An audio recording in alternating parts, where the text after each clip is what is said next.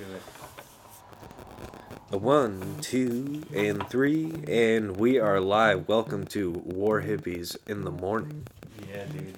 Fucking different. Yeah, what is it? Eleven? Yeah, that's like eight. That's more like eight in the morning for a guy like me. Yeah, yeah. no, I, I I've been up since seven, but I definitely am not very useful in the morning. But um, so yeah, we're we're kind of switching up the time that we do this now. We usually record these on uh, Thursday nights, but um, I just got a new job and and his work schedule changed and work just made it so we had to choose a different time. So now the mornings are gonna be where we're coming to you from for the most part.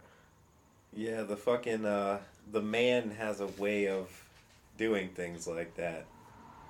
You know, if in case you haven't noticed, you know, I'm sure people listeners out there can relate to that shit. You know, yeah, it's you know, my dream is to definitely have like where I'm self-sufficient off of the creative shit cuz like when yeah, when you're working, like even though I like my job that I have, fucking yeah, the man always finds a way to like throw the monkey wrench in like a schedule or Yeah, do it, you know. it's it's especially I've noticed. One second, I'm sorry, I'm stoned in the morning. Yeah. what I was saying was I feel like creative people, people who al- always have shit going through their head and people who are just driven to to make things, I don't think those people are able to function in a normal society as well as other people who don't really Yeah. do anything and their life is pretty much just go to work, come home, eat, sleep, and then repeat the shit. And I my dream is to not have a schedule. I don't want to have a specific time of the day where I have to be Uh-huh. somewhere. I want to be able to do what I know this sounds selfish as shit now that I'm saying it, but I want to be able to do what I want when I want. You know what I mean? yeah, no, that's uh honestly you probably took the words right out of my mouth. That's like that's literally what I'm going for in life is like I want to wake up with no fucking agenda. You know, I don't want to have to be somewhere. But st- still be doing time. things, but Yeah, yeah. on your own time. Yeah, exactly. Or if you know, if I'm doing things, it's more like you know how how I do my tattoos, or like I know when I schedule that person or whatever. You know, it's I'm scheduling them when it works for me and things like Mhm. that. Like I would like the whole rest of my life to be like that, where I'm just I'm doing stuff when I want. You know what I want when I want. Yeah, I I think that it it's an interesting concept because I I've never had that before. Yeah. So I always wish I could get like a free trial of that shit. Like for two, three, give me three months to do whatever the fuck I want on my own schedule. Yeah, see, I I had a little sneak preview of that. Yeah, for about like that period of time, like when I first left, when I first got done with my apprenticeship and I left the tattoo shop I was at. I didn't have any other job or anything, and I was just kind of just ripping tats out of my house, and that was like a little taste I had of like just doing what I want, and it was uh it was pretty fucking awesome. You know, it's just yeah. If, if the only problem at that time was it was like yeah, I just I need to be making uh, considerably more money Yeah. in order to do this comfortably. Yeah, it's, it's very difficult to like during during COVID, during the quarantine. yeah, um, I was out of work. I was collecting unemployment, and I didn't have to be anywhere. yeah, So I was pretty much able to create my own schedule, and because of unemployment, I was making like seven hundred Yeah, fucking yeah. dollars a week. yeah. Over here in CT, So I was I was we, living Yeah, we have a very comfortably for, to, and doing nothing. yeah, Like, literally just making music. yeah, And I had such a fucking blast doing that shit.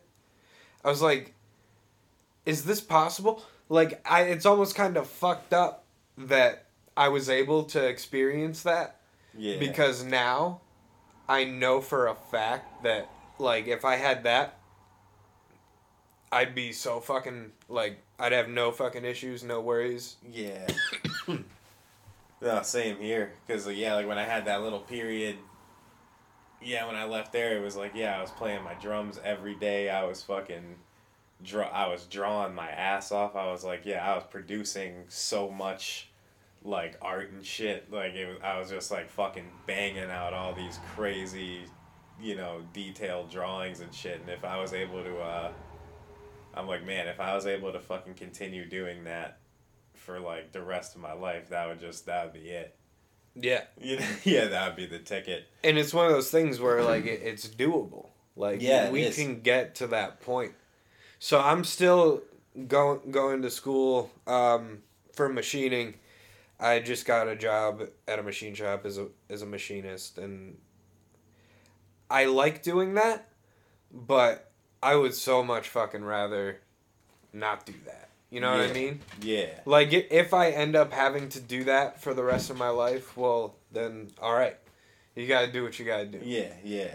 But if if I could ever get to a point where I was self-sustaining and not having to worry about anything. Like when I say create your own schedule, do what you want when you want. I'm talking like you could be fucking waking up at 8 p.m. Yeah. You get up, it's starting to get dark out. It's already dark out, and you could just fucking do do whatever you were doing, whether whether it be working on music or drawing or, or something like that, and you could do that until fucking noon the next day, and then sleep for the rest Yeah. of the fucking like.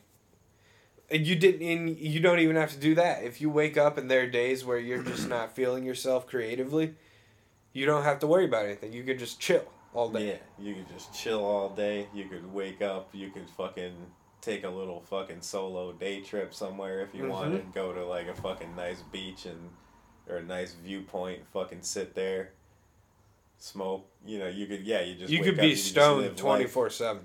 Yeah, exactly. You can live life doing what you doing what you want, you know. And I would Mhm. recommend keeping some sort of disciplines in there, like Oh, some yeah. sort of exercising or shit like that. But fucking, you know, yeah, just living life on your own terms, and it's it's one of those things, especially in this day and age. It's like, it's super doable. It's super attainable. I've seen a lot of people doing it with like even fucking no talent and shit, too, you know. Yeah. So it's like if they're doing it, then why not?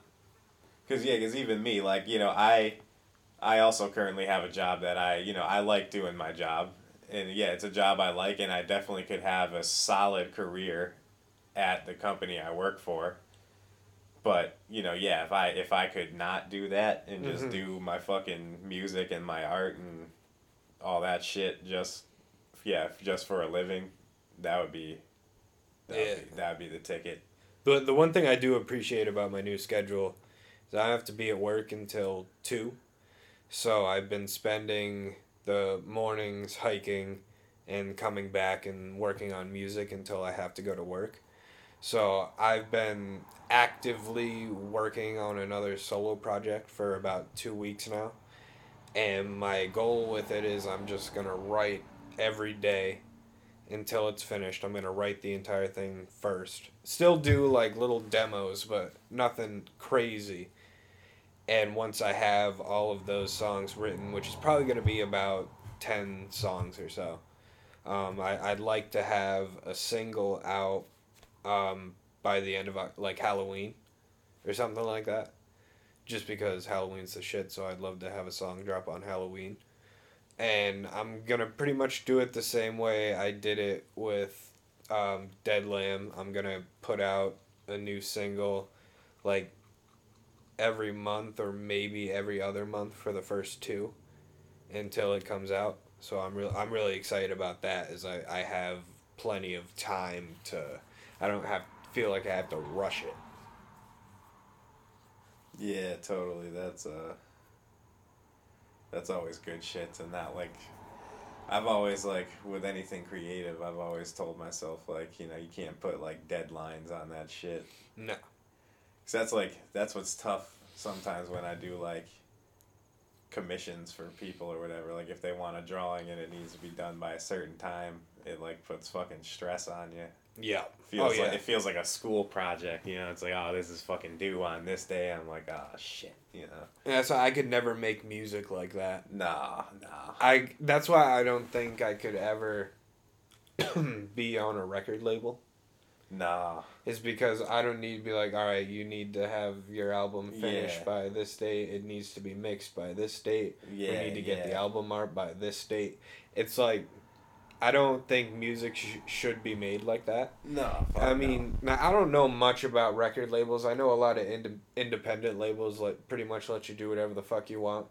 Um, and as I've never been signed to a record label, and I never really even think about getting signed to a record label. It's just not like a goal of mine. no. If I would rather maybe build a following by just putting music out for free. Yeah, I mean that's. I would honestly, yeah, just continue the path you're on. You know, just putting your shit out, just doing it all independent, because that's what uh. That's basically the equivalent of what I do. I mean, obviously, like I charge people for tattoos and shit. Oh, but, yeah. Like you know, I just put my drawings out there. I just put my shit out there. And you know that's what you know. A lot of people, I get it all the fucking time where they're like, "Oh, you know, why don't you like try to go work for another shop or blah blah blah?" And I'm like, I don't know, man. I just kind of like doing my own fucking thing, Yeah. you know, and it works out for me. So how how often do you run into um, a time where you're not in a mood or able to create, and how long does that usually last? Fucking so.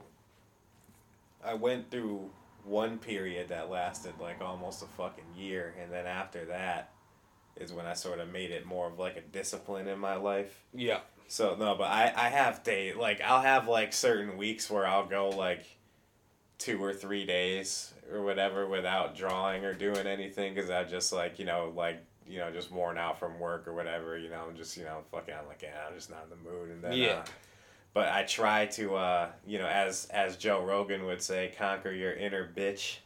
I, I try to make it a discipline to fight those voices as much as I can because I notice that even when I don't feel like you know create even when I don't feel like creating I don't feel like playing drums or I don't feel like drawing I don't feel like working out or something like that whenever I still force myself to do those things I notice that I never regret it afterwards oh yeah. I I've written a lot of like really good songs when I like was sitting down to actively try to write something because I hadn't written something in like a week or something like that. It's it's interesting because the way the way I want to do I I think I want to call the next solo album Shades in the Nightclub. yeah I just don't know if that name's like too long. Nah.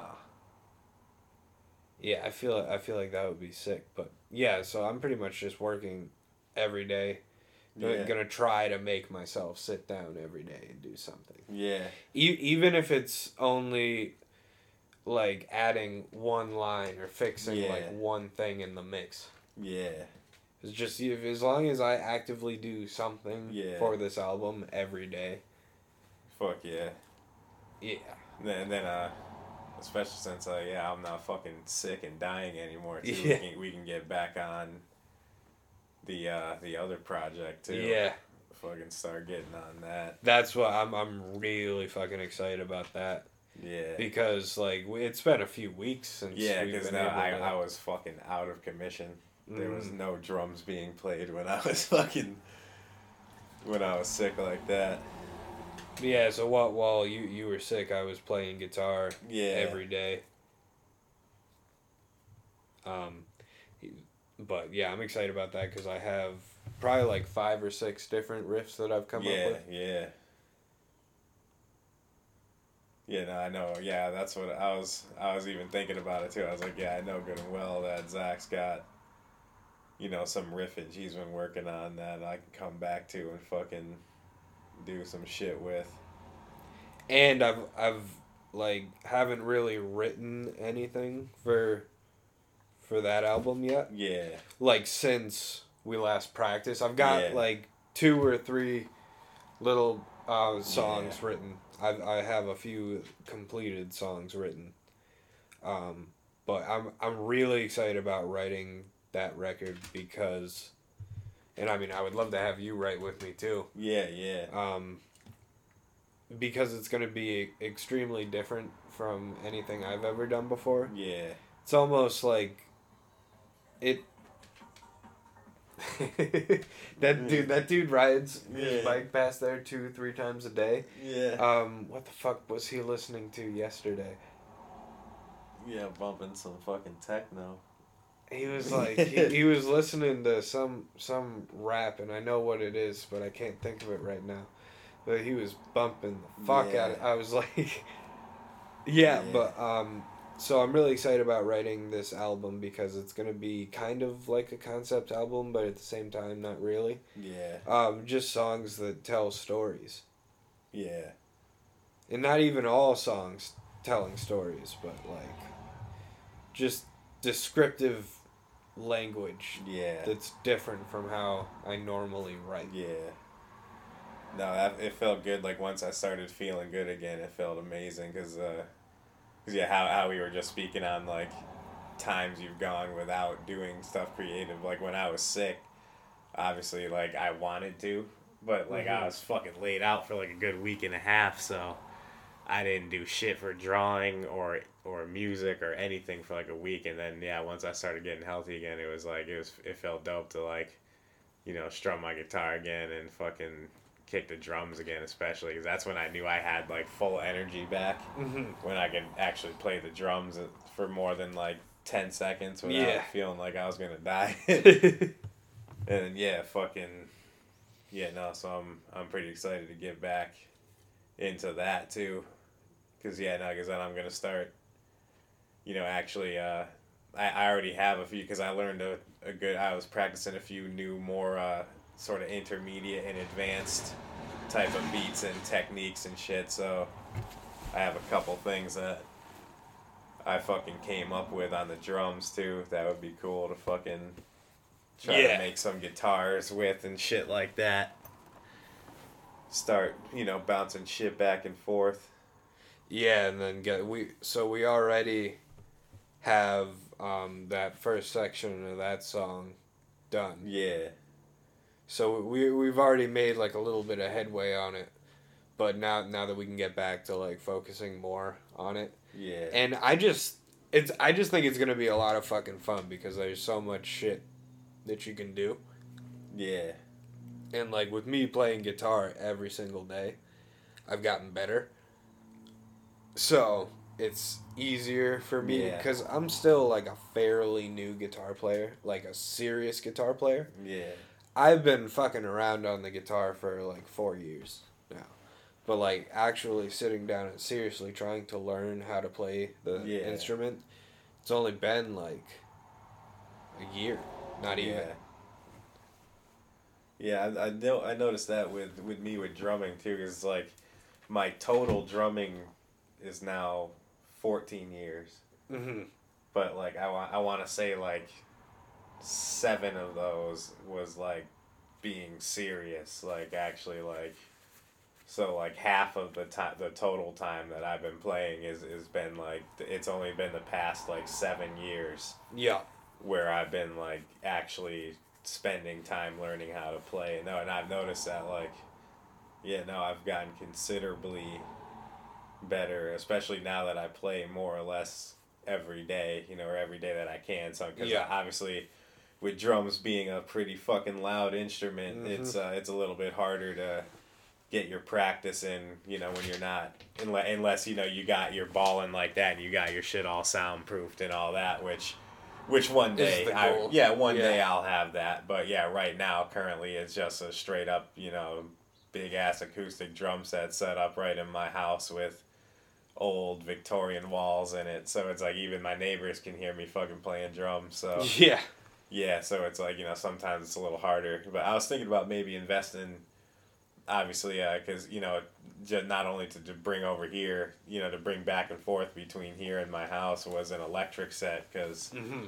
that way I have volume and uh, yeah, I'm not bugging anybody too much.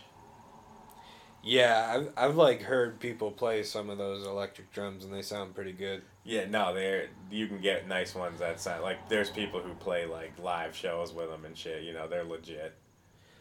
Also, real quick, if anybody who's listening right now knows where I can get myself a nice little piano for fairly cheap, like a like a grand piano, for like maybe three hundred dollars.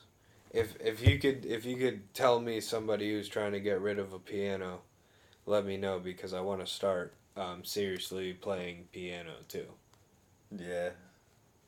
I would love to be good on piano and guitar. Yeah, that would be dope. And like Yeah. I just feel like cuz I used to play piano a lot. Yeah. Um I never like actually tried to learn how to play piano. I just kind of fucked around with it. And I got like um maybe the the song Ebenezer Gray on Dead Lamb, I played that on piano like back in high school. I found the file on my computer and it was something that I had always wanted to use but never got around to using it so I ended up using that but that was me playing piano on that so I, I did that for a little while but I'd love to actually try to learn how to play piano Yeah. even if it's just like off tutorials on YouTube or, Yeah. or whatever the fuck just well, some that's basic the, well, that's the beauty of today is like you can do it like that. Like you, you don't even have to like pay for lessons and shit like that anymore. Like you can learn shit. We're, we're, it's the age of information, you know. I think that's the reason so many young people get so good at shit so quick. You know, you see these young people out here, like, yeah, doing whatever the fuck, like, at an, in a, at an extremely high level because the information is just out there. Mhm. You know, you don't have, and you don't have to fucking pay for it. Like, I always tell people, like, why the fuck would you pay for, uh, like, music lessons or art lessons? Where, like, you can go on YouTube and literally learn how to play fucking drums and guitar and all that shit. yeah You can learn how to draw off YouTube. Like, yeah, some of the most high end portrait techniques I ever learned, I learned off of, like, various YouTube videos from dudes I fuck with hmm like yeah you can just you know you don't really have to uh pay for shit now yeah fuck paying for shit Yeah. like I tried taking guitar lessons when I was younger but I just wasn't taking it as seriously yeah as I should have been. And I I really fucking wish that I kept going with those guitar lessons and had been playing since I Yeah. was five. yeah because then yeah you'd be like fucking eddie van halen by now Yeah. that's how uh I fe- that's how I feel with uh with guitar myself because like no I just I just started seriously getting back into guitar like what like two months ago. So I'm yeah, when like we first started working yeah i'm like i'm like like a straight up newbie. And uh but no like I, I have a goal to actually like become like a fairly proficient guitarist myself because it feeds right back into the drums. Yeah, and my, my goal is to um, become pretty fucking good at guitar and piano like within Yeah. the next five years or so. yeah I just need a fucking piano. yeah So if anybody has a piano, give it to me. yeah fuck yeah It's um, and there's something I feel like that's really special about learning how to play instruments, and that it's such a big undertaking. Like, it's not one of those things that you're gonna sit down and you're gonna know how to do it after a half an hour. yeah It takes a long time. Like some people are just naturally better than other people.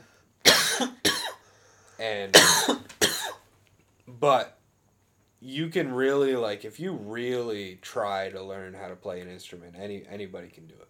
yeah You just have to have the mindset something something I've always said is I don't believe in like natural talent, so to speak. I do believe in natural aptitude.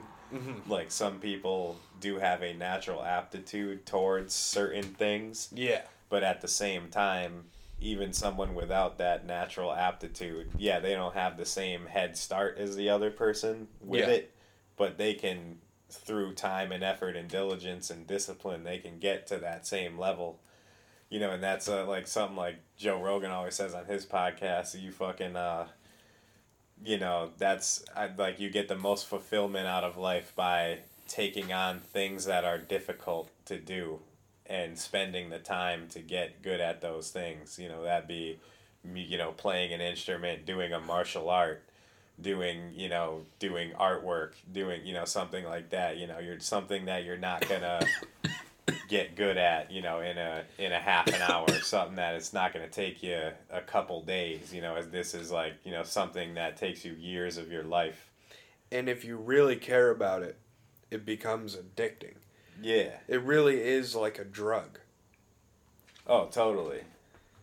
Like a lot of times, if if I don't have any weed, I'll just make music, Yeah. and I'll, it's not the same as weed. I can't say it's the same as having weed. Yeah. I would like to always have weed, Yeah, weed Uh, and music. weed yeah, and yeah, music. yeah. but sometimes just music will do it do it a little bit for you Yeah, too. yeah. Because you get such a high off of coming up with ideas, Yeah. and then like when you eventually get to the the good ideas, the good parts, and you sit back and then you can I I don't know how other people do it, but I usually will sit down and start writing, and I'll take a lot of breaks yeah. because I have really bad ADHD, so it's hard for me to focus. So sometimes I'll sit down and I'll write for five minutes, Yeah. take a 20 minute break, come back, sit and write for 20 minutes. But sometimes I'll sit down and I'll write for two, three fucking hours. Yeah. It doesn't happen often, um, but when it does, or the last time it happened, I had Adderall. So Yeah. that might have helped out a little bit. Yeah, I'm trying But- to train myself to do the same too, because like when I was really in like heavy, heavy duty drawing mode, I was I was much more disciplined. I could like sit down and draw for like four, five, six hours straight. Yeah. And yeah, nowadays, yeah, I, I have like I can get those little bursts sometimes, but then yeah, it's mostly like I'll draw for like a half an hour, then get up and like go fuck around, do some whatever, you know, fucking smoke some more weed or Mm. you know, fucking watch something stupid on YouTube or whatever, you know, yeah, then then draw for another half an hour, go fucking eat some chips. You know, yeah, Yeah, eat draw chips. for another Fuck yeah. half hour, you know, yeah. So I'm trying to like work my way back up to that discipline because, uh, yeah, I guess I guess I'll announce it on the podcast. I, I kind of want to, for myself, I want to take on my first tackle at what the genre is called hyper realism. So I've been Okay. doing realism artwork for a long time now, realism and surrealism and shit. And the genre of hyper realism is basically like shit that's so fucking realistic that it looks almost better than a photograph. Mm-hmm. And uh, I, I, you know, I've learned some of the little kind of secrets by studying for years and years and years. These, you know, all these amazing artists that I look at Yeah. and and you know studying various techniques and doing fucking hundreds of portraits and other drawings of flowers and focused you know most of my artwork is focused heavy on realism so i want to you know i have these really uh, big sheets of paper that i got from fucking uh, james years ago Yeah. These big ass fucking sheets and because that's that's one of the like I, I've noticed that that's one of the common things with this genre of artwork is they do these objects extremely big because it allows them enough room on the paper to get all these like fucking ridiculous details Mm-hmm. and yeah so i want to like obviously i'm going to continue to put out drawings like that are smaller and shit like that but i want to use one of these big ass sheets and take on like like put on like just like one flower on it and have it take up the whole page but like get every little tiny little detail of it. So when i'm done with it like literally work on this drawing for like maybe even a year or two. Yeah. and like just little by little and by the time it's done it like looks insane. Because it's I've, I've reached a point in my drawing where like i think the only thing that i haven't had as far as the skills is you know like i've developed all the realism skills but i just don't have the discipline that those guys have because like i follow these dudes the ibex masters and I post them a lot on my Facebook and shit and my Mm. Instagram stories. You know, these guys uh, have been contacted by all these rich uh, art collectors that pay them stupid money. Like they'll be like, you know, here's enough money to live your life comfortably while you work on your masterpiece. So these guys just have all that like it's like the dream life. Like they can Mhm. just work on their drawing or their painting and they'll take one drawing or painting and they'll spend like five fucking years on it. And when they're done with, and now I've started following these guys back in 2015 and now it's 2020. So a Mhm. lot of these guys are finishing these fucking works and they're posting them up all on their social media now because they're finally like done, man. And these fucking drawings and these paintings are like, are just unreal. They're like anything, they're unlike anything that I anybody's ever that seen. Yeah, yeah. It's all I, I post them all on my shit. Uh, their Instagram is Ibex, uh, I B E X, the Ibex Collection or Ibex Masters. IBEX, Ibex collection. Yeah, no, these dudes are unfucking believable. But I feel like, I feel like if I were to just discipline myself and spend like a year or two on one drawing, I think I could produce something pretty fucking Yeah, these serious. are And I've never done it before, so I just want to give that a fucking shot. yeah. This long story crazy. short, you know. yeah, no, it's, yeah. Anybody listening, yeah, check out their fucking Instagram and shit. Like all these artists are, uh, these these dudes are like some of the best I've seen ever. You know. That must be crazy to just get paid to create no, no, seriously, like, like. that.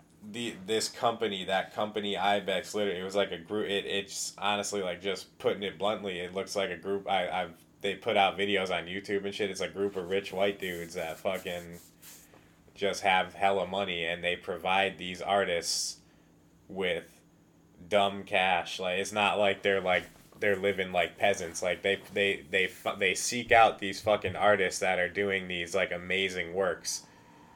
But obviously these guys are like most people in life, you know, they still work other jobs and shit. Like they Mhm. provide them enough money to live like lavish and like quit their fucking job and just work on these fucking masterpiece drawings. Cause imagine how long that's gonna take if you're working a job, so you can. only Yeah, yeah, it's like you know even double. Yeah, it's like you know they spent five years to produce that, and that's them. You know that's them getting up and working on these these paintings or these drawings for like a solid you know anywhere between six and twelve hours a day. Yeah. You know these dudes are, are fucking working on them shits, and they're that's five years. So it's like if you have a job and all this other shit going on, that'll take you 10, 15 years to finish one of those.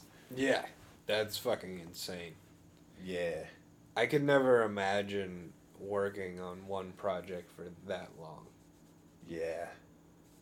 No, that's it's an intimidating thing, man. Like especially like with me what happens is uh especially with my artwork is like I, I just have so many fucking ideas running through my head where it's like I'll work on something for so long and I'll get to a point where I'm even over it where I'll like I'm like all right let me get this one done so I can move on to like the next bunch of ideas I have Mm-hmm. but now I've sort of developed a method where like I can sort of bang out you know I, I can I know I can always I've developed enough drawing skill to where I can bang out like little sketches and all that shit to keep feeding that in me while I work on something crazy like I like Yeah. I can have something crazy going and I can just chip away at it piece by piece you know and work on it for like fucking a year or two and I think I could produce something fucking pretty gnarly. Yeah, that could be. Yeah, that could be crazy. Yeah, so that's something I'm looking to do. My first like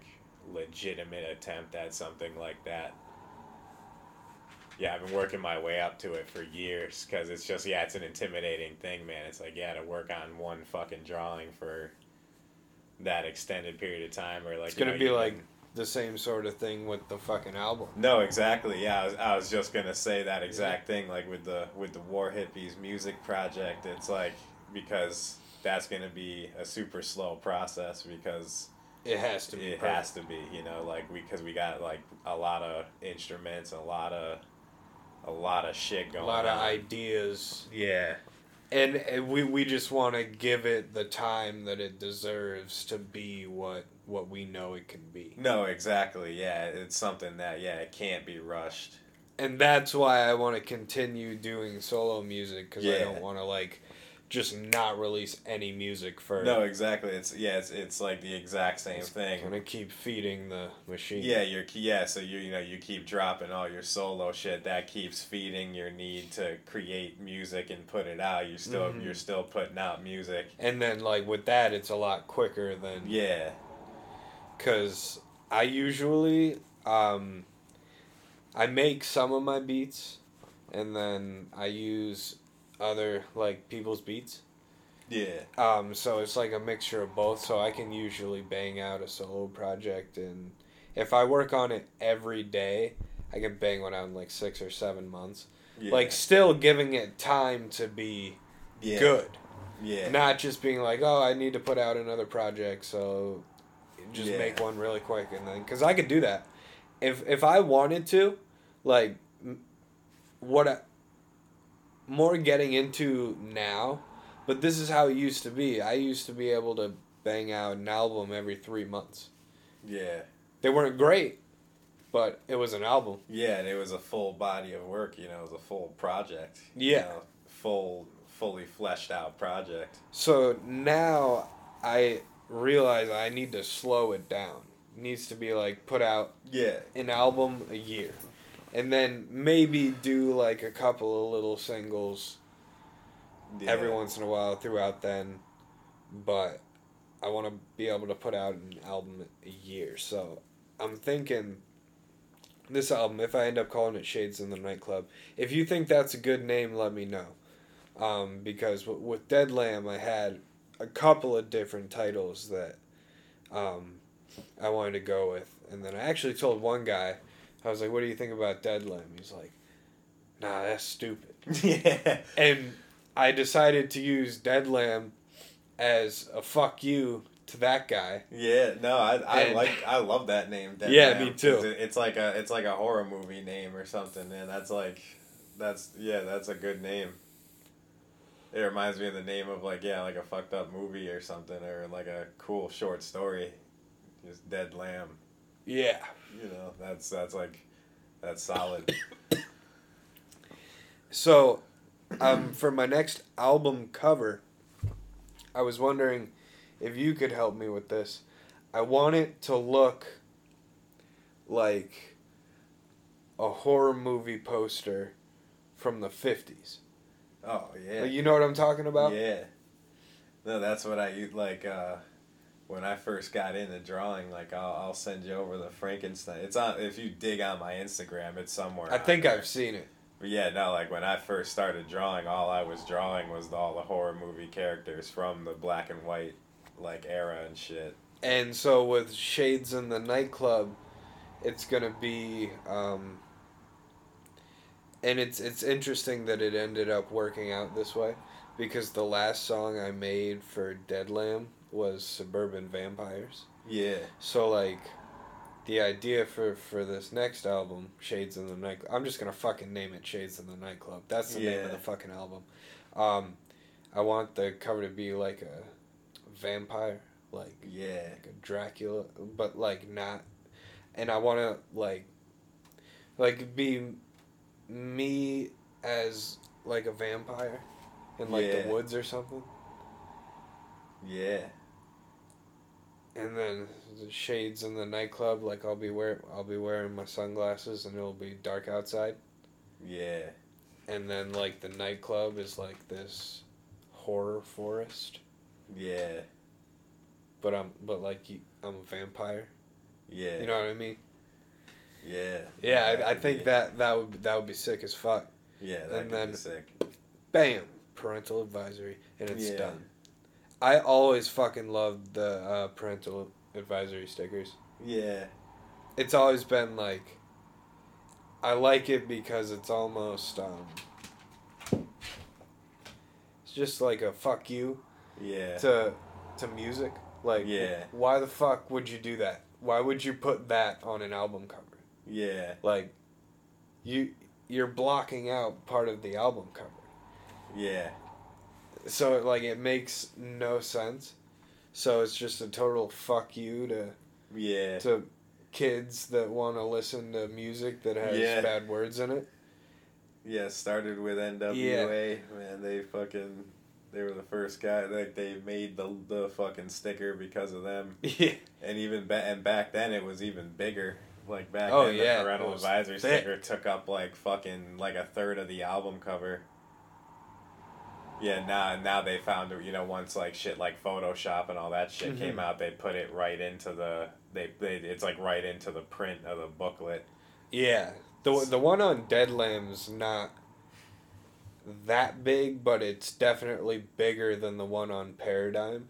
I'm like extremely um I think about this when like parental advisory signs. And like most people would, wouldn't wouldn't think about this, but I like to have it have a pattern. So like if you look through all of my albums, like the parental advisory sign almost like jumps Yeah. uh, like that sort of thing. Like some of them are bigger, some of them are smaller. Um, I really like the small ones, which is why I, I did that for Paradigm. But yeah, the one on Dead Lamb's a little bit bigger, so I'm thinking for this next one, it's gonna be like up on the left corner. Yeah. Cause usually they'll just put it on the bottom right. Yeah. And yeah, I was I wanted to like put it up on the left corner. I don't know. That's something something I always think about. I've always looked forward to putting the parental advisory sign on my album. Yeah.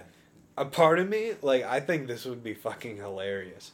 If I made an album that didn't have any swears in it at all, Yeah. and I put a big ass parental advisory sticker on it, Yeah. that would be fucking funny.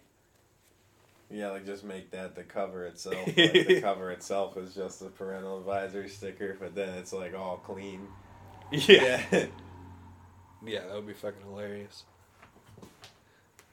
yeah, no, there's a lot of shit you could do with uh with that. You know, you could fucking Yeah, there's there's a lot of fucking cool ways to draw that.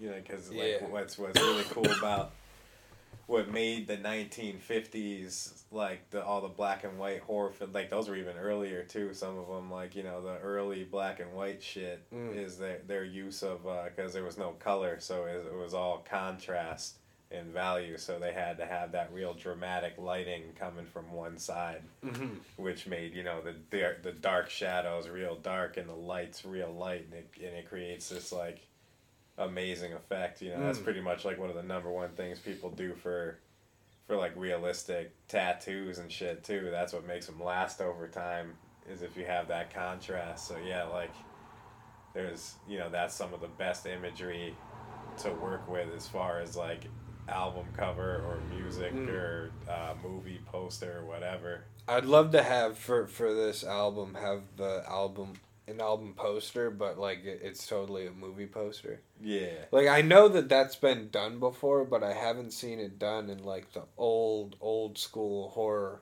yeah um posters because those those were something special. Those were cool as shit. yeah Um, and then I want to do a music video for the song Shades in the Nightclub and have it look like an old horror movie. yeah I think that would be fucking sick. Yep. Get a bunch of big ass lights and shine them on one side of things. And that's like, yeah, that's like fucking that old Twilight Zone, Yeah, fucking Frankenstein, Wolfman type shit. Like that was all the shit I started on when I uh, when I first got into artwork. My, cause my yeah, one of my favorite stories of all time is Mary Shelley's Frankenstein. hmm and uh, yeah, my first actual drawing, like my first serious drawing in in class in senior year my art class was was Frankenstein. Was Boris Karloff as uh, Frankenstein's monster. Yeah. So fucking. Yeah, no, I, I've done that. Was like. That's like some of my favorite artwork. Especially before I got into color work too, because for a while when I first started, I wanted to be like only black and gray. Like I didn't want to do nothing color for some reason. Yeah.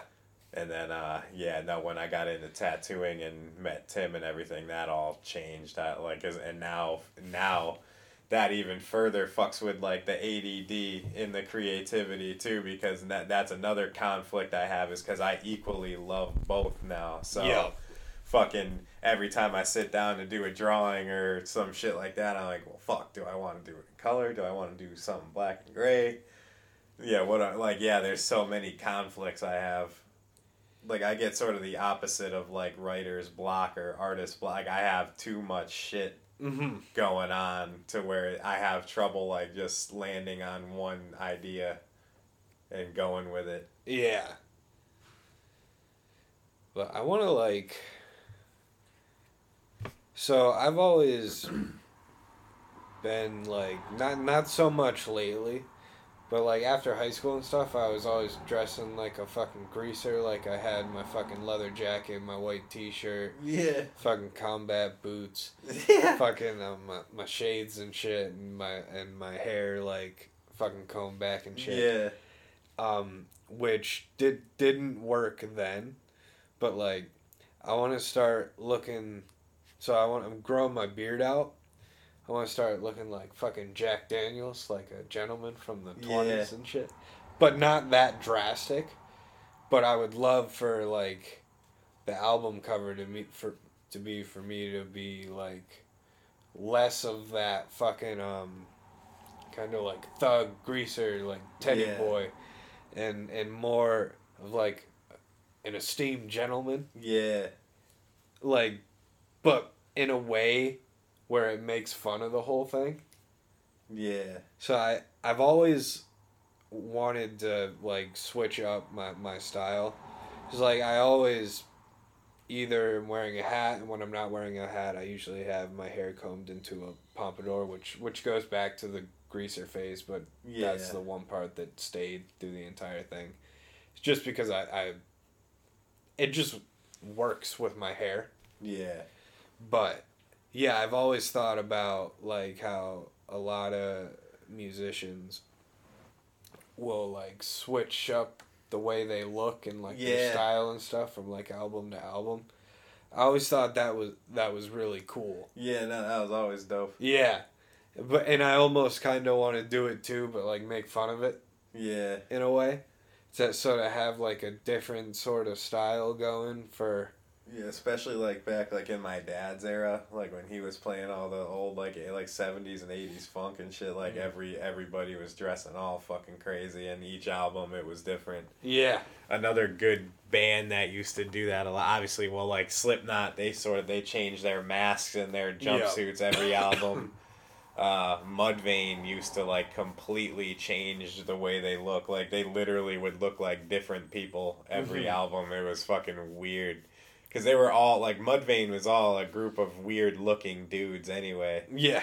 And you know I I loved Mudvayne when they were around, but yeah, it's like so they would like when they first came out, they were wearing all this fucking crazy makeup and shit, and all these like prosthetics, like this really well done makeup, and then uh, I think people were like saying they were trying to copy Slipknot too much, so then they came out, they then they came out and they looked like kind of normal for a Mhm. while, and then and then their next album, yeah, they like yeah, they would like all change their hair and their looks and shit. Like, yeah, it's like at one point the the bass player was completely bald and like shaved his eyebrows and shit too, and then and then like the next album he had like long hair and shit. It was like it was like shit like that. but I always thought that was cool shit though. Like, cause you know, like how each album, each thing is, it's like a whole new. It's the next episode, you know. It's Yeah. it's a new thing, you know. It's the sequel. it's to, a you new know. artistic expression Yeah. I've even tried to do that kind of shit like with art, you know, like you know, now it's like, you know, like each each era of like shit I do, it's like, you know, I'll try to introduce some like some new shit each time. So Mm. then it's like you know, then it's kind of cool when I look back at like old sketch pads and shit, and I'm like, oh yeah, fucking, that's when I was doing, you know, leaves like this in every fucking drawing, and then Yeah. now it's like nowadays I'm doing them like this. You know, yeah, because there's like yeah, every artist like has that like reoccurring like shit for a certain era Mm-hmm. and then they might leave some shit for their whole career too but then there's some shit that lasted for like one era and then they moved on to some other shit Yeah. And yeah i always thought that was cool with like music or art or anything Yeah, it's nice to you, you never want to have the same variation of the same thing yeah over and over. so on last week's episode, we had left off where we were just about to watch Hereditary. So, what's your update on that? or we watched midsommar Oh, mid, uh, sorry, Yeah. Midsommar. yeah, same same director Yeah, sorry, I'm stoned. yeah yeah so fucking midsommar the first movie since I was 11 years old that I, I couldn't get through in one sitting. I, I had to, like, so we fucking started it off over here. We got off the podcast, they, they ran it. It was already dark out and shit. Oh yeah. Fucking James and Zach here have this bitchin' surround sound going, so that, like, this movie was bumping. And honestly, I don't know if I'd even recommend surround sound for a film like this, because it was like, it just put Yeah. everything over the fucking top. And no, yeah, and so, you know, I'm not gonna spoil anything because I would love for people to honestly watch this movie because now that I finish it and everything, and I could totally rewatch it now, like, cause I, you know, I already know what happened and stuff. Like, Mhm. You get de- like even a movie as fucked up as this, you get desensitized after the first viewing. Yeah, then you can absolutely. sort of rewatch it and shit. But fucking, you know, there's there's several points in this film that you know Ari Aster really shows his true genius of what he of you know showing you how good at of what he does best and uh, Mhm. yeah I got to a certain I got like almost to the end like I mean I was there was like when we when I dropped out it was like 45 minutes left but Yeah. yeah there's just yeah it's you know the whole movie is as Ari Aster does it's like just this slow burn of like just of like increasingly traumatizing shit Yeah. you know and, and done in a very long and drawn out way leaves the shots Um, on there Makes all- you very uncomfortable. yeah, yeah, and all that shit we've talked about on previous episodes. You know, he'll take a shot and just leave it there for like fucking forty five seconds. You know, like uh, and just you know of just like and just it makes you to the point where like some of these scenes go on, and they go on to a point where you're like, you're like you're fucking like he just you can't take it anymore. You know, he, he Yeah. like makes it to where you're it's like god damn like you need to cut to the next scene but in a good way though like that's not like yeah like in in the best way it's like he he takes what other horror movie dudes like don't do right and he does it right like he'll take like the most simplest creepy thing and just leave it going for a fucking long time and he leaves it like right in your fucking face Yep. so yeah, I got you know this movie's like two and a half hours, and I got to like an hour and forty five minutes in, so there was like only like forty five minutes left. But yeah, it was like this one scene that sort of like invokes the climax and shit. Yep. Yeah, that's the start of the the end. Yeah, that's that's the beginning of the fucking dreadful end. Brutal. Yeah, yeah, yeah. Terrible. and yeah no and, and it's just this scene could be done in like i won't give away the scene but the, it could be in any horror film that exists right it's it's not like it's you know this scene could have been in any other horror movie but the way that Ari Aster does these kind of scenes is that's what sets him apart. Like he'll take the common horror movie setup and he just he does it the right way like much much like throwing back to uh the shining for stanley kubrick. That's like the number one example. If like Yeah. he, he there you can there's a lot of shining-esque things in both of his movies especially midsommar but then uh he gets the uh the other tone too is another great old movie that fucking traumatized me is uh rosemary's baby hmm that's that's a fucked up movie, and he he takes a lot off of that movie as well. But yeah, no, there's this scene, and it's like you know, it's like a very simple scene, but just the way he does it is like the most disturbing shit ever. Mm-hmm. You know, yeah, it was like to in my opinion, it's like the scariest movie scene that I've ever seen in any horror movie. I yeah, I remember right after it, you said that was the scariest shit I have ever seen. No, yeah, like the, it cuts to the next scene, and and like this, like this isn't giving anything away, but the very next scene is like some more panic-inducing shit. Like in this movie, they take like drugs and stuff, like at this festival they go to, and the drugs hit the main character, the main girl, pretty hard all the time. So she starts, and this she's like a really good actress too. So she mm-hmm. starts like having a very realistic looking panic attack.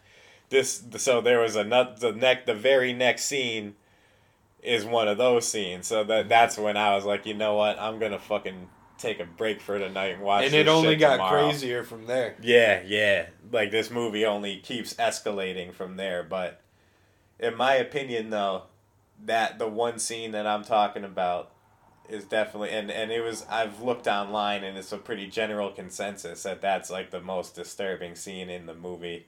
Yeah, Cause yeah, it's just it's. I remember when I when I saw it for the first time, I was like deeply disturbed. Yeah. No, like it, yeah, this scene is it's one of those like he the way it's done it's just yeah, it gets you right in uh right in that spot like where you're like it's beyond creeped out. You're like actually like wow, I'm like I am disturbed and I and I want to look away from what I'm seeing and he's leaving it right in my face for Yeah, like fucking 5 minutes, you know? yeah. yeah. So so we saw that, and then the next day we got very very very very very high, and went and saw Tenet. Yeah. Yeah. We saw Tenet, the new Chris Nolan film, which was just as mind blowing, but not in a traumatizing way, thankfully. Yeah, But yeah, no, Christopher Nolan is a fucking genius. And I definitely, like, we, I definitely would like to do an episode where me and Pat talk about it too. Because Oh, yeah. me and Pat get really deep into Nolan because we're huge fans of him. But yeah, no, Tenet, I highly recommend anyone who's still, you know, willing to go out to a theater or, you know, knowing 2020 it'll be on streaming pretty soon anyway because they're not Yeah. keeping shit in theaters very long. But we went to the IMAX theater to see it. Fucking, uh, it was well worth it too. But, and, uh, yeah, we get, we fucking all ate, uh, like a like a seventy milligram gummy, right? You know, I'm like, Yeah. yeah, good. You know, I'm thinking, oh yeah, good like movie dose. Next thing you know, all four of us are like squirming in our fucking chairs. It literally like I, I almost had to like Yeah. get into a fetal position because it was so. No, same. Like I kept like squirming around and like I kept taking pisses and shit for like the the first like twenty minutes because that IMAX hit and then the edible hit me, and it was like fucking yeah. There there was a couple moments where it was like oh this is fucking intense. And we we were in the back too, so it was Yeah, really yeah, loud. right near the speakers and fucking, uh, and it's an extremely intense movie too. So it's like, and this one uh, had considerably more action than most of Chris Nolan movies too. Like this shit was, uh, this is a pretty bumping movie throughout the whole fucking time. But no, it's amazing. It's like I would say this movie is like James Bond meets Back to the Future Yeah, no, for sure. you know, yeah, that's basically what it is, man. And and the time bending shit, it gets so complex, man. Where it's uh, you know, just like a Christopher Nolan movie, you're gonna leave there scratching your head, and you're gonna have to do some research, and then you're gonna have to rewatch the movie a good few times before you like really understand what's going on. I'm de- I'm definitely gonna have to watch it again because Yeah. that edible hit me so hard. Yeah, like, yeah, I feel like I probably missed little bits. Yeah. Same, same. No, like there was a couple moments where I was squirming, where I was like, yeah, I missed a little bit. Like my but, uh, eyes were closing a little bit. Yeah, no, fucking. Uh, yeah, no, I think. Uh, yeah, I think Pat and I were thinking about going back to a theater maybe and seeing it again. Yeah, I, de- I Uh, definitely want to yeah. go see it again. Like not that high. Yeah, no, exactly. yeah, no, we were you saying the same thing. Yeah, like go back and see it, like you know, smoke like a normal amount. you Yeah. know? But fucking yeah, and plus yeah, and now that I've done a little bit of YouTube research on like some videos, and uh, same with Pat too, and then I guess Pat watched it again on Blu-ray, or uh, he watched it on bootleg with subtitles and shit too. So he Mhm. like, and he was like taking notes and shit. He told he was like, so yeah, no, we've uh, like once you sort of understand what's really going on in that movie, now it's like I totally want to rewatch it because I'm like, Yeah. oh fuck, now let me let me see if I can really catch this. Oh yeah, for sure. Yeah, no, that's it's uh, yeah, no, that was an awesome movie. Fucking highly recommend. Yeah, I definitely got to see that again.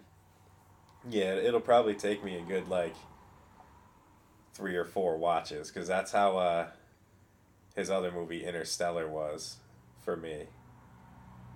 Like yeah, Interstellar like that that shit gets deep into space and time, especially and then like at the climax and at the end of the film. You know, yeah, you're just sitting there like, so how the fuck did that happen? And yeah, no, it took it took Pat and I like a few years of watching that movie to finally like and we finally think we figured it out but we you know with a chris with christopher nolan he makes it so that you never fully figure it out Mm. Like he leaves and, and yeah he makes it so that it like hurts your brain. Like there's certain questions that you'll get from his films that you'll never answer.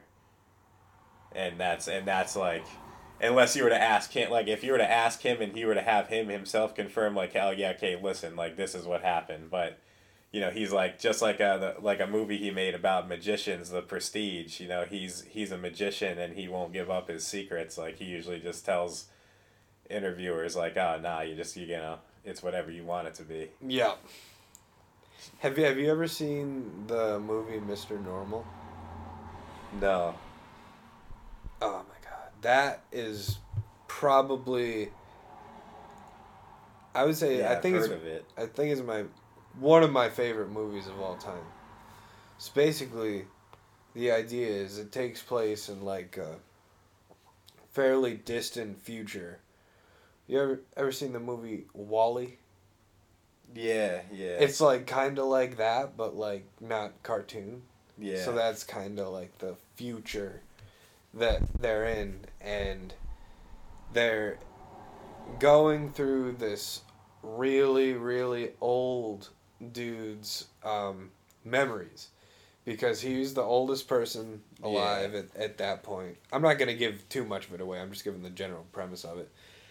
And he's the only one who was still alive when the world was normal before it turned into the future that it is now. So they were trying to pick his brain to, and like ask him what was what was it like, yeah and he has Alzheimer's. So he has two different stories in his head, yeah and he can't remember which one was right and which one isn't. So it keeps like flashing back. But the oh, way shit. the way this movie was shot was absolutely incredible and that's like another pretty long movie it's like two and a half hours and that's a movie that like is just will fucking blow you away it's fucking Yeah. insane i haven't seen it in a while but that's I'll one that i definitely recommend. I will definitely check that out. You know, speaking of traumatizing movies, I was thinking about Ari Aster still. Cause that dude just gets stuck in your fucking head. oh yeah Cocksucker. But, uh, fucking. Uh, there's another. It's a movie made back in 1990. Another movie that I watched that had, like, a similar Ari Aster effect on me. Fucking, like, traumatizing shit yeah is a as a movie. There's a very very shitty remake on Netflix right now. Don't even watch it. But uh, the original one is called Jacob's Ladder, and uh, it's a movie about uh, basically to not really give too much away. It's the basic premise is he's a Vietnam veteran that is fucked in the head. You know, he's seen a lot of shit, and he starts becoming plagued by these various like hallucinations and nightmares and his world just like spirals out of control. It's it's a, it's almost like the original kind of Donnie Darko, yeah but but even like way more fucked up. Like this, yeah, this is one of those movies. I th- uh, Ari Aster probably took a lot from this movie too. fucking yeah, Jacob's Ladder, nineteen ninety. That was like you watch that movie and you're like, whoa, like like what the fuck. I'll, I'll have to check that one. Yeah, out. yeah. Like I said, there's a few. Yeah, like like I say, it's been the first. Ari Aster, Midsommar was the first movie in a long time that. That and Hereditary, Mhm. you know, those are like I said. He's the only guy out right now. Him and uh, a close second would be Robert Eggers for Yeah. The Witch and The Lighthouse. Two very yeah, two very great movies. Mhm. Very fucking disturbing movies too. But fucking uh, yeah, Ari Aster. It's like you know, at least with Robert Eggers, like you can you can get through his movies. Yeah, they're not too yeah, yeah. Ari Aster, like he because he throws in like like real like fucking drama too. Like the like the like even Midsommar, the way this movie starts is fucked. Like Yeah. like even like j- like before the title screen even comes up, you know, Midsommar, and that's even creepy. But like the the whole intro sequence of of getting to the title sequence is like wow you're sitting there like wow so that's the beginning of the movie? Like what the fuck? I I absolutely love the fucking nature shots in the yeah beginning of the yeah movie. yeah. That was fucking incredible. yeah no that every almost every shot in that movie is pure art Yeah. every shot in that movie could be like a painting or a drawing like in its own right yeah, that and then the movie is feel like I, I wonder I want to look up who did all the artwork because there's the movie involves these like tapestries and the and real artwork and paintings and uh, Mhm. that he had done specifically for the movie and yeah and they're like a lot of them if you pay attention if in the movie you know they're kind of crucial to the plot like they they tell the whole fucking story really yeah. all these like crazy artworks. So yeah, no, but then like the actual shots in the movie themselves are art in their own right. Oh yeah. Yeah. Yeah, no, that dude, it's like it's an amazing talent that that dude has. Like to only have had you know technically two and a half movies, and and the fact that his movies are that level is like wow. Yeah, it's it's fucking insane. Yeah, it's like man, that's how this dude's coming right out the gate with fucking Hereditary and Midsommar. And Like, he's still young as shit too, so yeah, Ima- you, we still probably have like another 20, 30 years of watching films this dude fucking Yeah, yeah, and it's like, you know, how fucked up can a movie be? And this dude, I think, in the coming years is going to let you know. Yeah. yeah. It's I'm really hoping that like he comes out with a new one too because he put out the trailer for Hereditary or not the trail or Midsommar rather put out like announced it like a year before it came Yeah, out. yeah. So I can only imagine when he announces the next one it's probably going to be another year or so before. Yeah. Yeah, and that's, you know, yeah, and he's talking about uh, there's rumors that he, you know, he wants to make it what he calls a four hour long nightmare comedy. That- And knowing Ar- Ari Aster, that's going to be a lot of fucked up. Yeah, that's you got to focus mostly on the nightmare part that he said. You know, nightmare with like a sprinkle of comedy. It's like you know when you make a mixed drink and it's like mostly Jack Daniels with a splash of Coke. Well, it, I know? think that's definitely the direction he's going for because, like, yeah, Midsommar is definitely funnier than Hereditary. yeah, definitely. Like Hereditary had like no funny nothing. No, that movie was all just serious. fucked. The and all serious. Like even like you know even the the non horror like supernatural parts. It was just sad, serious drama shit. Yeah. Where yeah midsommar especially there's one particular character who serves as like because he, he forms this because he calls it his folk tale so it's a lot there's a lot of shakespearean shit going on Yeah. with this too so there's a character in this film that serves as very much like a shakespearean comic relief Mm-hmm. he's been in a lot of comedy movies too and this kid's funny as fuck in this movie he's funny as shit Yeah. and and uh yeah but that's you know it's literally like a sprinkle of comedy you know Yeah. and not- then yeah like this movie is by no means a comedy at all like this this kid is literally like the splash of fucking coca-cola you'll put in your full glass of jack daniels so I don't know if if that means he's trying to make one that's a little bit funnier than Hereditary? Like have more, Well, but Li- still. listen, that can still that can be even more traumatizing because like here's the thing. One of my favorite genres of film too, if it's done right, is called is dark comedies, which they're comedies. It's self-explanatory. It's comedies with a little bit of darkness in them, you know. And there's uh there's one in particular that's my favorite with Jim Carrey is called The Cable Guy. You know, and he plays the this cable guy, this fucking goofy cable guy that eventually starts like stalking this one customer he has. And uh yeah, so it's like it's one of those movies that starts off like super hilarious and then quickly gets like it's like, oh man, this movie's kind of fucked up now. Like Yeah. it takes a dark turn. There's another uh TV show done by the fucking you know, one of the best comedians going right now, fucking Danny McBride, that funny bastard. If, if you don't know who that is, that's Red from Pineapple Express. Fucking uh, Kenny Powers from uh, Eastbound and Down. He did another little short series called Vice Principals. And uh, this show is fucking hilarious. And then all of a sudden takes like this super dark turn. and it's like, whoa, this, this got like serious.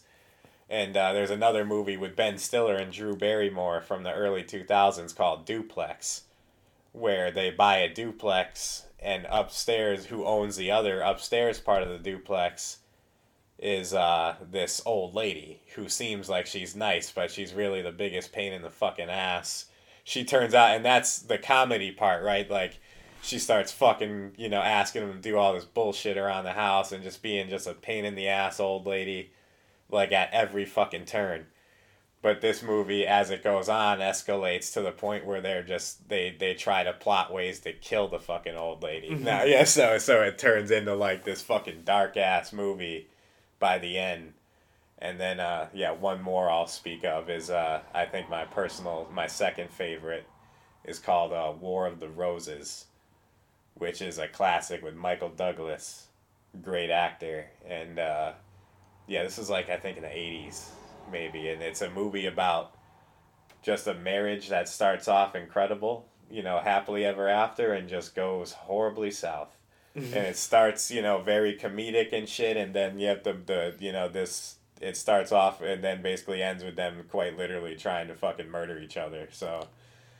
Like so that all that being said, to sum up a long statement, if Ari Aster goes that route, that could be even more disturbing because he could because obviously he with Midsommar he showed that he we, we already knew he could do the disturbing with Hereditary and then that other short film, but with Midsommar with that kid with that particular character and a few other little moments in the movie he showed that he can do the comedy thing too because I was Mhm. genuinely laughing like LOLing you know Yeah. fucking it was Yeah. like funny shit so imagine Ari Aster having like a little bit more prolonged sections of like that level of funny where you're like where he makes you really happy you're Mm-hmm. laughing and shit and then he goes into like some shit like that scene I was talking about like it transitions into that and now you're sitting there like oh man you just made me really happy and now you're traumatizing me with horror Yeah. like so I think And Ari four hours, do if yeah. Four hours long. So I'm thinking that that could be like that could be like you know some some shit that filmmaking hasn't even fucking seen yet like i'm thinking that could be like some next level shit I feel like th- this guy by by the end of his career, whenever that is, and that's the other thing too. We don't know if he's just gonna make like a couple of movies and then drop out. But no exactly because and, and especially like because I've, I've watched some interviews with him too and he's like he's such a strange fellow like you know he he was one of those dudes he almost seemed like he almost didn't even want to like make movies he just kind of like fell into it and he just happened to be like amazing at it Yeah, yeah, Which he is weird. definitely doesn't seem like. But I mean, for all you know, that's a fucking act. yeah exactly on, yeah that could be his prestige if you will you know he could just be talking shit hmm But like, you don't know what he's actually like as Yeah. as a person when he's not being like recorded or yeah written down what the fuck he's saying. yeah Like this dude could be so many different things. I feel like he genuinely is like a nice guy. Yeah. Um, I I definitely think that, but you don't know. This guy could be fucking crazy. Yeah, because there was a lot of there was a lot of stories of Stanley Kubrick, you know, that and how he was like he was tough. You know, a lot of actors and stuff had a tough time, and uh, in fact, in The Shining, a little cool trivia bit is uh, the actress that played the wife. I can't remember her name right now. Shirley something. Um, it's a Chuval. yeah, yeah, yeah. Oh, what's her first fuck? Um, it starts with a D. I should know this. Um, I'm looking at it right now. Yeah, I'm it's Googling something it. Damn it, I'm googling it. This is embarrassing. Yeah, no, I I should should know know this. It was it Shelley Chuval. Let me see. Yep, Shelley Duvall. Duval. Yeah, Shelley yeah, we had we were mixing up the D and the S. I knew it. yeah, Sh- Deli Shuval. yeah, so fucking this actress, uh, they broke the world record for most amount of takes on uh, one scene. Uh, and still, I don't think anybody else has broken the record yet because, uh, yeah, Stanley Kubrick just kept making her do this one scene like over and fucking over again. And there was various moments where, like, yeah, he was like fucking yelling at her and shit, like, and there, yeah, there was a lot of stories of Stanley Kubrick on his movies just being tough because he was so meticulous with everything he did. Like, he was just a tough dude to work with. You shared this thing on Instagram a few weeks ago from that um, Cinema Magic page. Yeah. Um, it was the one where it was saying that Jack Nicholson didn't blink once during that entire Yeah, scene. yeah. I never realized that, and like I paid attention to his eyes the entire time, and I was like, Yeah. "That's fucking scary." Yeah, that's Yeah. insane. That's insane talent. I never uh, realized that. No, I never realized that myself either. Because then uh, that same one on their Instagram counterpart, they put up a mon- uh, like a swipe Yeah. thing of like five other movie scenes of actors doing that, and in one like uh, movie, Nightcrawler was in yeah, there. yeah, Nightcrawler, yeah, where he has that one scene where he's bitching out the chick and he doesn't blink once. I'm like, that's that's some creepy shit. Yeah. Yeah, that's that's some real acting right there to do some shit like that. But yeah, yeah, the whole time he's chasing Wendy up the stairs, he just doesn't blink that and that's like time. a that's like a whole minute too. Yeah, yeah, no, that's like an extended uh very Ari Aster like you know that's like scene, you know, that that's Stan that's the original, you know, Stanley Kubrick doing that shit, you know, and that scene plays out the same way. It's like it's one it's actually one shot of of him following Yeah. her from the fucking writer's desk all the way up the stairs. So it's like one continuous fucking thing. I'm, I'm so I'm definitely due for another uh, viewing of The Shining. yeah, I have it on Shining- DVD. The Shining is one of those around Halloween. I watch it every year. Oh yeah, you got to. That's like one of my Halloween marathon movies. Like you know when I get all my horror movies going for Hol- for October. oh yeah. I like. fucking- I watch horror movies throughout the entire year, but like Yeah. especially around Halloween. Yeah. Like yeah, I mean, I'm a movie buff in general. I'm Mm. watch I'm just watching all kinds of movies from all genres all the time. Yeah. Every- you know, like I, like honestly, that's how I sort of end my night. Like that's you know I do my you know I'm fucking going about my day. I'll wake up, draw, go to work, come home, draw some more. Maybe play a little bit of fucking video games if I feel like it. Sometimes I'll go like six months without playing any video games. Yeah. But most of the time, to cap off my night, you know, I throw on a movie whether it be something I haven't seen or something I have seen. So because I'm I'm a I'm big into movies. Before I even ever got into art, I wanted to be a filmmaker. Like I'm I love fucking movies. So. Yeah, I I've made a couple of short films, Yeah. and I I definitely want to make another one. But I um had a time where I was like strictly focused on Yeah. filmmaking.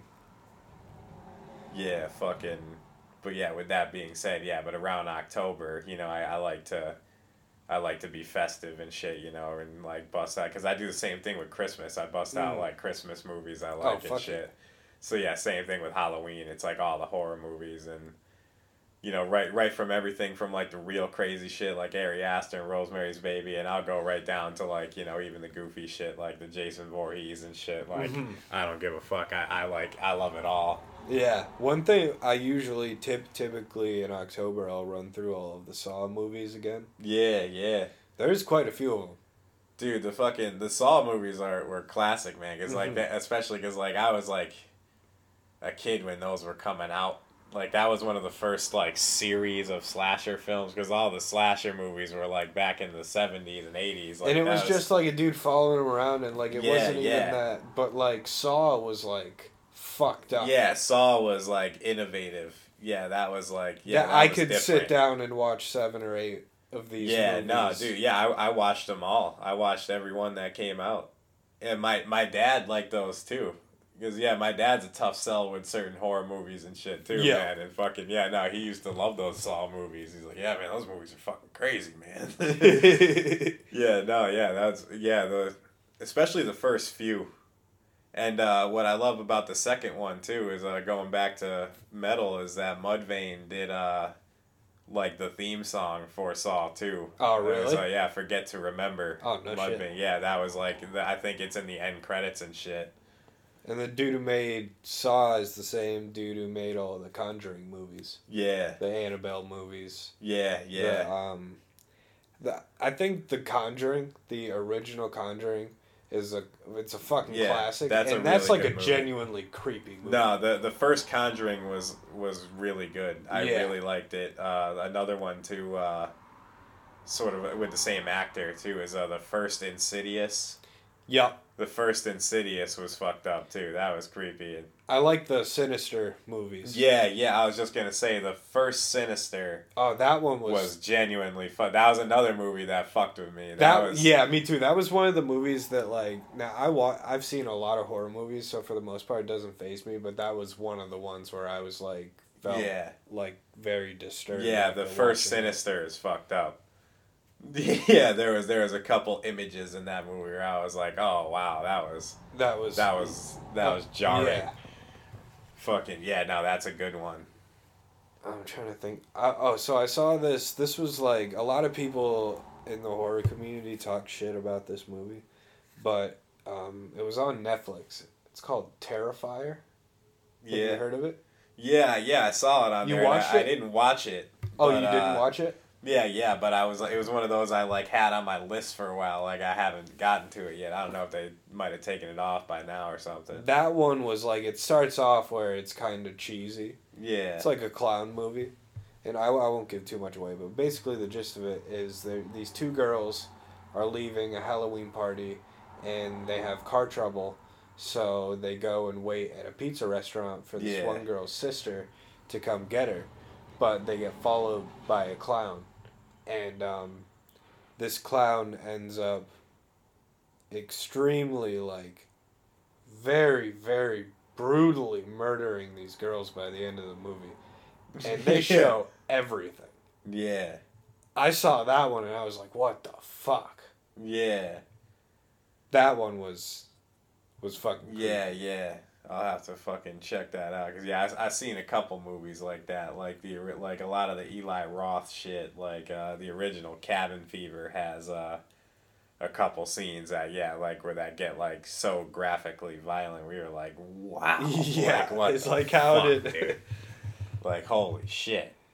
There was this other movie. I, it's really, really fucking cheesy, but I like the movie because it, it's so cheesy that it's creepy. It's creepy because the movie is almost done like those '90s educational movies we'd watch in school, yeah like that kind of cheesy. But it's a horror movie, so it's like it's it's creepy, and it's literally just simply called The Dentist. and uh, it's, it's honestly it's a cult classic. It's one of those movies. I'll have to see that Yeah, one. this this fucking dentist. It's basically s- such a simple plot. This dentist loses his fucking shit and just starts. You know, I, imagine anyone who's afraid of the dentist. You know, he just starts doing everything to people's mouths that you would you shouldn't be not want. You know, yeah, he's like drilling people's fucking teeth out and shit, and like just fucking. It's a cheesy ass movie, but it's at the same time really fucked up. yeah yeah. but uh, i gotta start getting ready to get Yeah. going so this concludes the first episode of war hippies in the morning yeah, AM version. am. So yeah, if you if you get a chance, um, subscribe to us on uh, Apple Podcasts. Want to leave a review? Um, go for it. If you don't want to, that's fine. But if you do, that's cool. So um, thank you guys, and we will see you next week. Yeah. Oh.